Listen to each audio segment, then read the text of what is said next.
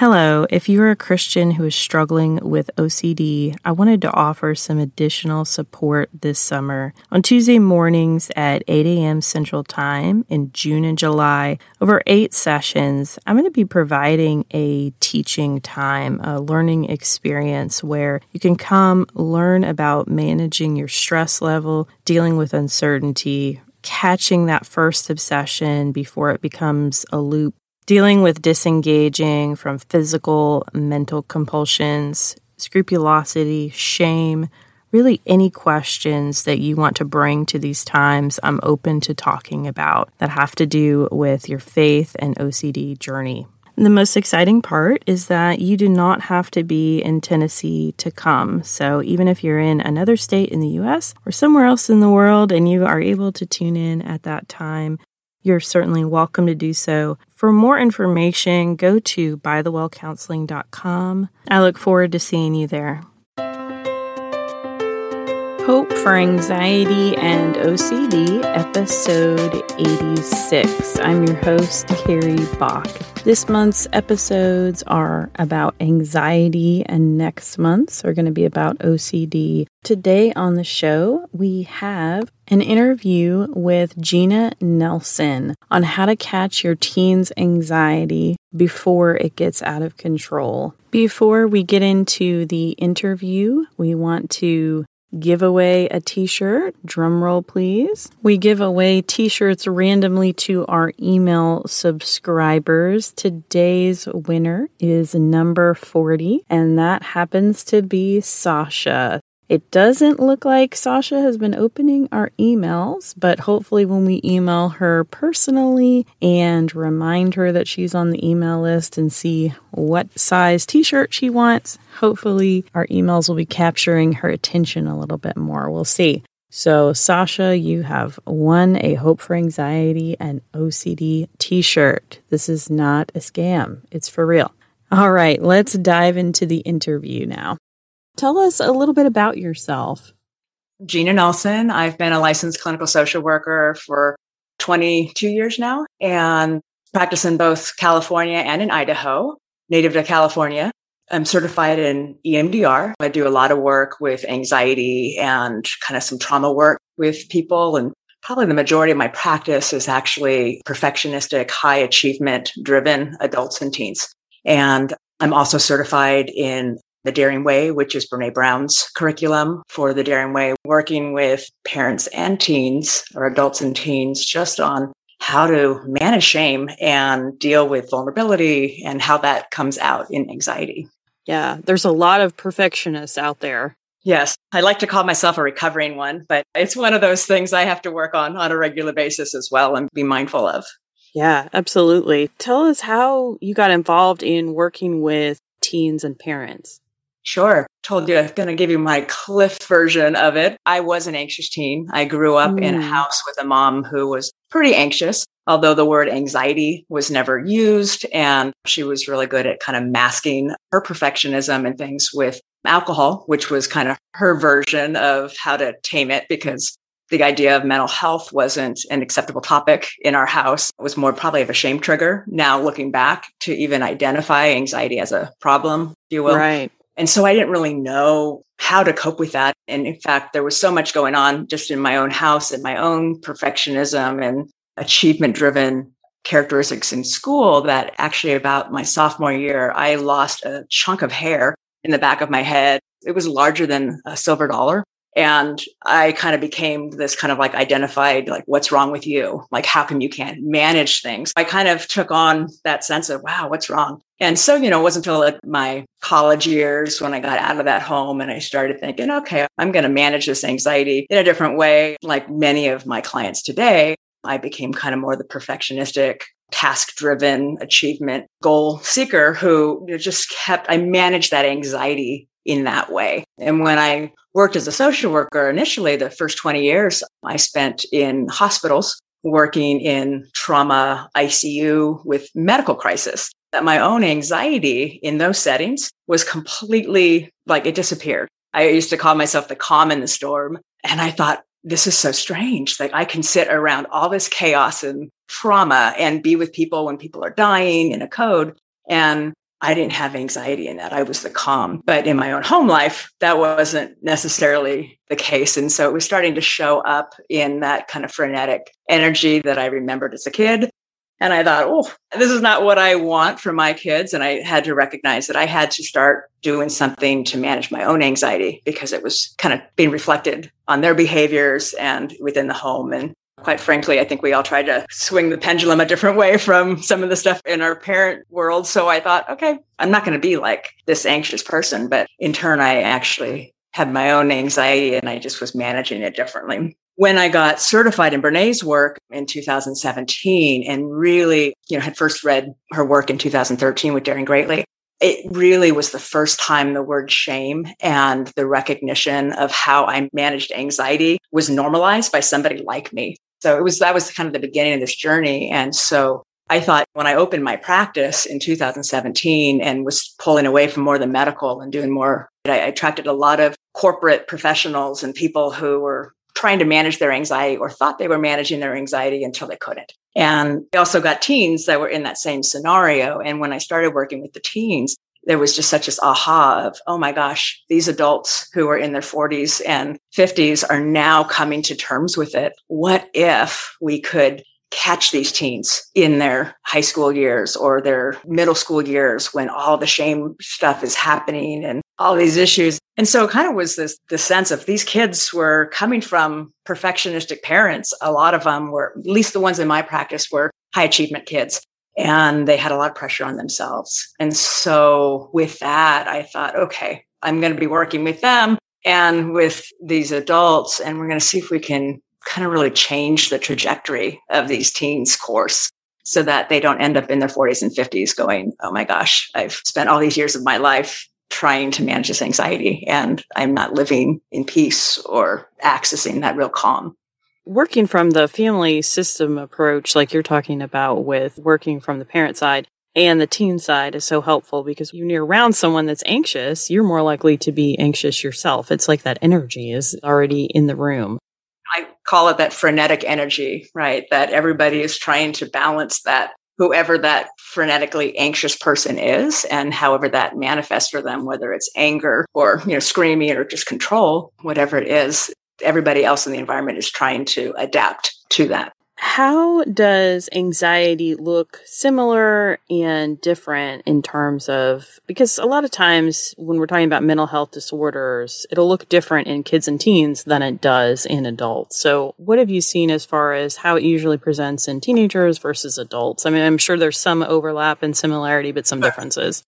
Yeah, I mean, obviously, the similarities are that, from my perspective, not dealing with shame and not acknowledging kind of the shame that's behind some of the emotions that lead to the thoughts and the perception of what's happening in the environment is really kind of the cause for both teens and adults that everybody's trying to run from the feelings. They don't want to sit with them. And the commonality I see with both teens and adults is just that they don't know how to access that kind of parasympathetic or ventral vagal, if you will, in, in my polyvagal theory work. It's just that sense of relaxation and sitting with the emotions. For the teens, of course, there's a couple different things. There's the manifestation of what they're seeing in their home with their parents. There's a lot of high expectations. The, the teens that I'm seeing now, most of them are coming from parents who are highly successful, very busy, have them in an extraordinary amount of stimulation with all of the external, extracurricular, I should say, activities. And so there's so much pressure to perform, whether it's athletic or it's coming from the academic side. And so the kids are not talking about their feelings and there's this kind of expectation. Hi, you know, mom and dad are doing great. Look at, they do all of these things. They never sit. A lot of my teens will say, mom and dad never rest. They're always busy. They're always buzzing around doing something. And that's what it looks like to be successful. So they're taking on some of that same kind of energy. And then the other thing, of course, with teens right now, obviously there's such a different environment with access to social media and what's out there. I think everybody really wants to belong and to connect. But for teens right now, that sense of connection and belonging is such a struggle. And COVID just exacerbated that for so many of them when they were more isolated and alone. Working with my teens, a lot of them will say things like Snapchat is a real problem for them because they might say, maybe invite a friend to go do something and their friend says no, or they get rejected. And then they'll see, they'll track them because I guess, you know, they can track on these apps. And so then they'll see, oh, their friend actually was with these other friends. And then the story that they make up is, I'm being rejected. They don't like me. There's something wrong with me. And so it just kind of is festering in that space. So I think there's a lot of that extra stimulation and exposure for kids. And I guess the other thing that I do see, it's not the most common, but it's certainly something I've seen quite a bit is that parents who haven't dealt with their own shame, if their teen becomes anxious or their teen actually gets vulnerable enough or brave enough to actually express what's happening, if a parent turns that and becomes more the victim in that and says things like, Oh, I know I'm just a horrible parent or I can't do anything right for you. And then they become more of the identified patient, if you will, in the family. Then the teen now feels like I can't express myself because now I've got to take care of mom or now I've got to take care of dad because they can't handle what I'm saying. And, and so I think that's another big extra layer that I see with teens right now. Yeah, let's talk a little bit about the social media. You talked about being able to see what your friends are doing at different points or pictures being posted online or on Snapchat. That wasn't going on when you and I were a teenager. We didn't know what our friends were doing. They could, they could probably lie to us. And unless somebody else told us and ratted them out, we wouldn't have known. But now there's this heavy sense of comparison that social media brings up. Like, oh, look at that person in my class that maybe has more than me or that person that's they're more successful, they're doing better in school, whatever the case is. How do you see those types of things play out in terms of causing a lot of like worry and distress?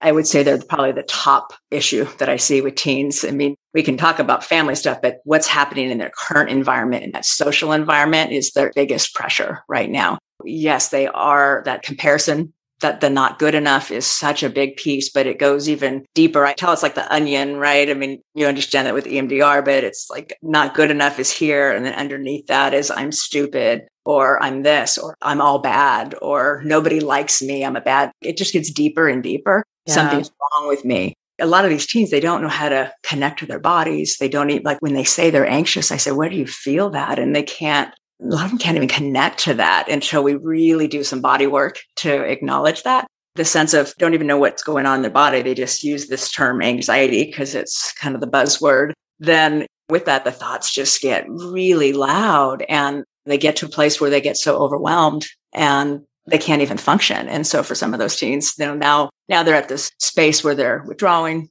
The thoughts are getting really bad. I don't fit in. I'm not good enough. I'm not this. I'm not that and they just get stuck in this negative feedback loop. And so the social media just amplifies that depending on where they are and what story they tell themselves about what their friends really think. And the ability to go back and actually have a conversation with their friends is, really hard. Even as I'm teaching them some of these skills, that doesn't mean the people that they're trying to implement those skills with have any ability to hold space for that. I think that they practice skills and come out and try to be vulnerable with their friends and it doesn't go well or at least their perception is that their friends think they're even more different or they're needy or there's something else happening. And so that just causes them to be less able to express themselves or less wanting, I guess, to really express themselves.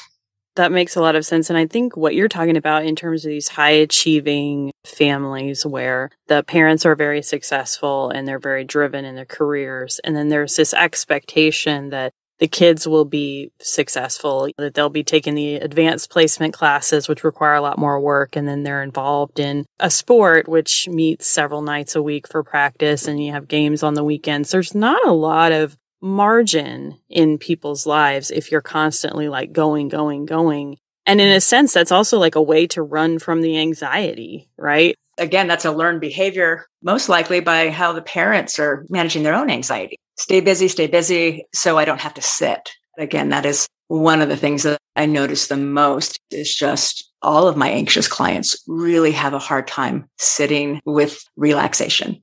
And so yeah. when even try to teach some basic things like deep breathing or connection to that parasympathetic, it's so foreign and it's so uncomfortable. And so they manage it by doing these other things in the work I do in Daring Way, we have this term of superpower versus kryptonite. And I like that analogy because I think for a lot of anxious people, especially the parents of my anxious teens, they might not be having panic attacks. They might not be having some of the classic symptoms that people who are really struggling with anxiety have. So they don't see anxiety as a motivator, I guess is kind of what I hear from them. They see it as a little anxiety just keeps me being successful. It kind of becomes my superpower that I can do all these things.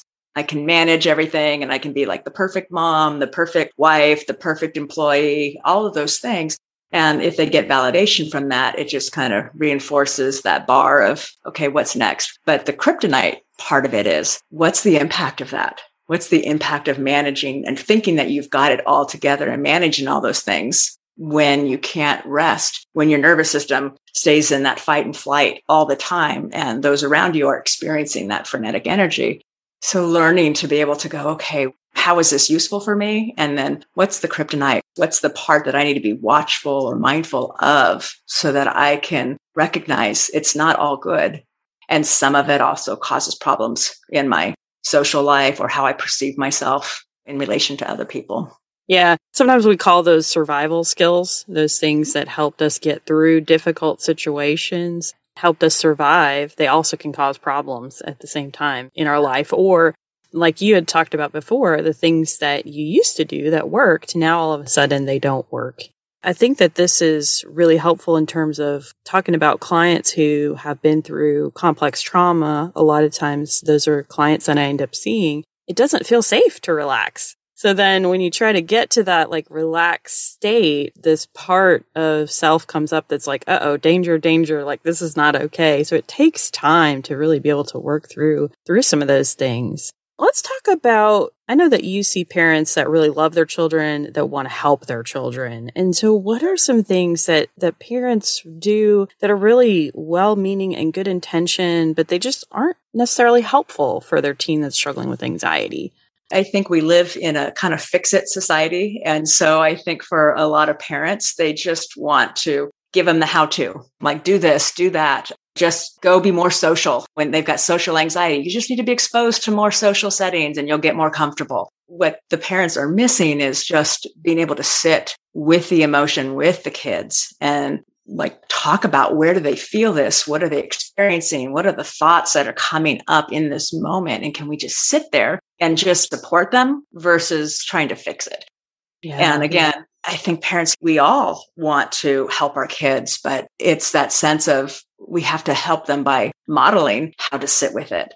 And so parents who can't sit with their own discomfort or can't even tolerate their teens anxiety are going to be struggling more to be able to sit and model that behavior for them of what does relaxation look like? What does it mean to look at something other than just achievement or productivity as your measure of success? What are some of those other things that we need to bring in to calm our nervous system what are some signs that a teen may need professional help with their anxiety? I think it's shown up in a lot of different ways, but certainly the negative self talk. If teens are really judgmental of themselves, if their parents are noticing that they put so much pressure on themselves to perform and to achieve, like for instance, I'll work with teens, if they, they don't get 100%, then that's not good enough. They could get 98, but it's still not good enough. And they beat themselves up and they use shame language like, I'm so stupid. I can't believe I made that mistake. Those are kids that I would be more cautious about just from that kind of high perfectionistic side.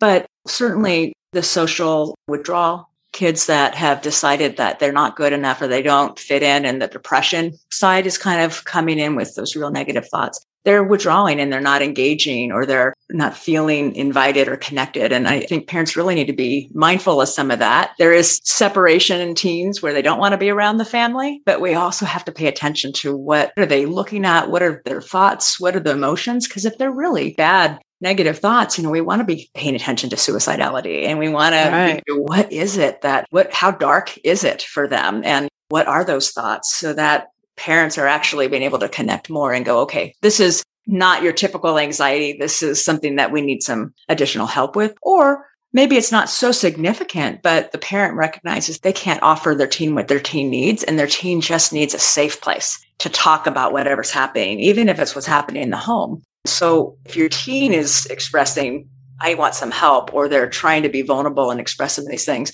I think that parents need to be mindful of all of that, that sometimes their own shame triggers get in the way of, oh gosh, you know, we don't have mental health in our family, or there's religious or other cultural dynamics that play a role that says we don't talk about anxiety. Everybody just suck it up and handle it. I want parents to be more mindful of some of these signs and be able to help their teen just kind of talk about it a little bit more or write about it. And that's where kind of this communication journal will, I hope, be effective for parents and teens so that even if you can't verbally sit in front of each other and talk, it's a cued version for them to be able to have some prompts and actually talk about where they feel things in their body and what is upsetting them so that parents can have a better understanding of what's happening. Yeah, tell us a little bit about that. Well, one of the things that I notice so much with teens is that they really struggle to articulate how they feel or what's happening. And I think in today's world, the buzzword anxiety is like the safe word to say. Everybody's got anxiety. Okay, what does that mean? Where do you feel that in your body? What does that look like? What are the symptoms? How do you stop it? How do you learn to control it? For a lot of teens, just the body work of understanding what that actually feels like and being able to label it as something other than anxiety can be helpful because maybe it's they're saying I'm anxious, but really there's some grief, they're disappointed, or they're expressing it as anger, but it's really something deeper underneath that, like the grief or disappointment that they can't really articulate. So the goal of the journal is that it gives some prompts and it lets the teen with things like iMessages and proper communication identify from a body chart where they feel that in their body. Why is that important? What are the thoughts or the story that they're making up as a result of these feelings? Then they can communicate that to a parent. And then the parent gets the kind of the same prompts on the other side of the journal and they can respond back and say, I feel this way and I feel it in my body too. And the parents are learning to communicate the same way as the teen. It's a safer way, I think, for the teens to really express more of what's going on for them and to help the parents get a better grasp without just saying, I'm anxious. I'm anxious. I don't know about you, but a lot of my teens will say, I'm anxious. And tell me about that. I don't know. I'm anxious. I don't know. Those are like the two goes together. That's interesting. Like what you're talking about, anxiety is a buzzword and it's almost like it's been accepted as normal and okay. Like, yes, of course, we talk on the show about reducing shame and yes, it's okay to struggle with things. But what I'm saying is we shouldn't be running around with chickens with our heads cut off all over the place like that in a sense is not healthy for us. Like we were meant to rest. We were meant to be able to pause and take breaks and have margin in our lives to not be constantly on the go. And so because we've normalized that piece, it's almost like we've normalized the anxiety that comes with that rushing around piece. Absolutely. In fact, some of my teens will even tell me they look at their parents and their parents' careers and how hard they work. And they're like, I don't want any part of that. Like what they do, I don't want any part of that because that doesn't look like joy. That doesn't look like fun. I don't know if we'll see a big shift with certainly the millennials have taught us something different about work life balance. And they're looking for something different than my generation for sure was with the corporate scene tell us about how people can find and get in touch with you. Yeah. So on Facebook, I'm at Authentic Gains, just all together, a lowercase. And then on Instagram, it's at authentic underscore gains. That's, that's my business name. And then again, one of the best ways for parents are really just looking for some really fast tools that can help them. I want to give a free gift of this mini course that I have out there. Parents can go to www.combatingteenanxiety.com. And by going to that website, it'll take them to a prompt that will start to feed in the different modules for the free mini course for them to get some okay, tools. Okay, great. At the end of every podcast, I like to ask our guests to share story of hope, which is a time in which you received hope from God or another person. Great question. This probably relates more to my anxiety as a parent, but one of the things that I recognized, we try to control as much as we can of our kids. And at some point, we recognize that they grow up and we don't have control over their lives anymore. Two weeks before my son's 18th birthday, he had been toying with the idea that he wanted to join the army, which was not my expectation for him. I had planned for him to go play lacrosse and go to college and all of those things. I came home from work and there was a sergeant in his full attire in my kitchen having a conversation with my husband, myself about my son's desire to go into the army. Anyway, it was really a rough conversation. And after a bunch of ma'ams, and the sergeant turned to me and says, Ma'am, he said, there's two ways we can do this. He said, You and your husband can sign him in tonight while he's 17, or in two weeks, he's going to come back and sign himself in. And either way, he's joining the army. And it was just this like, oh, wow, I don't have control over this and there's nothing I can do. And I just remember being a woman of faith, I was just like, okay, God, like help me through this conversation, like give me some strength. And I just remember looking at my son and still get emotional. He's 24 now, but I just remember looking at him and say, if you can shake this man's hand and look him straight in the eyes and tell him you want to be a member of the US Army. So I have got to deal with my anxiety to get rid of that and my fear of what might happen to you. And that just became kind of a God journey because within a few weeks of me just wrestling with that, going, Oh, I don't like any part of this. And everybody, of course, loved it. They're like, Oh, he's going into the military. Congratulations. Thank you for his service. And I'm thinking, No, I've worked with vets. I know the other side of this and I'm scared to death. And so I really just one day at church just kind of put my hands up and said, God, I can't hold this anymore. You've got to take this away from me. And it was like this rush of just peace and relaxation. And I got behind him. Three and a half years later, he was unscathed, untouched, never saw any combat, and is now on the GI Bill finishing a construction management degree. Great. That's awesome. God had to hold me through that. Yeah, that's amazing. And how rare that kids that young nowadays know what they want to do. It sounds like he was set on that path. He was, but that's, I think, that moment. And so when I work with parents now, even the empty nest and watching their teens make choices or things that maybe weren't their expectation, it's really a matter of, hey, parents, you got to do your work too. Oh, we have to learn how to grieve our expectations to be able to allow them to fly and to individuate and do those things on their own. Yeah, accepting things that are outside of your control is such a big piece in anxiety. Absolutely.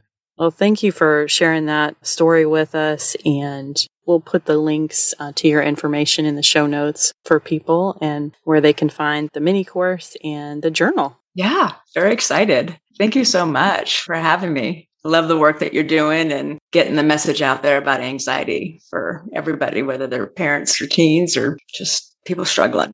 If you know a teen who is struggling with anxiety, I hope that this interview and the information shared was helpful to you. To receive ongoing supportive encouragement and updates about our show, you can always follow us on Facebook and Instagram.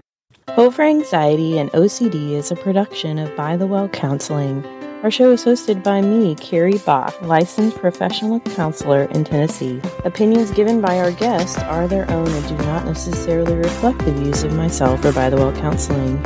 Our original music is by Brandon Mangroom. Until next time, may you be comforted by God's great love for you.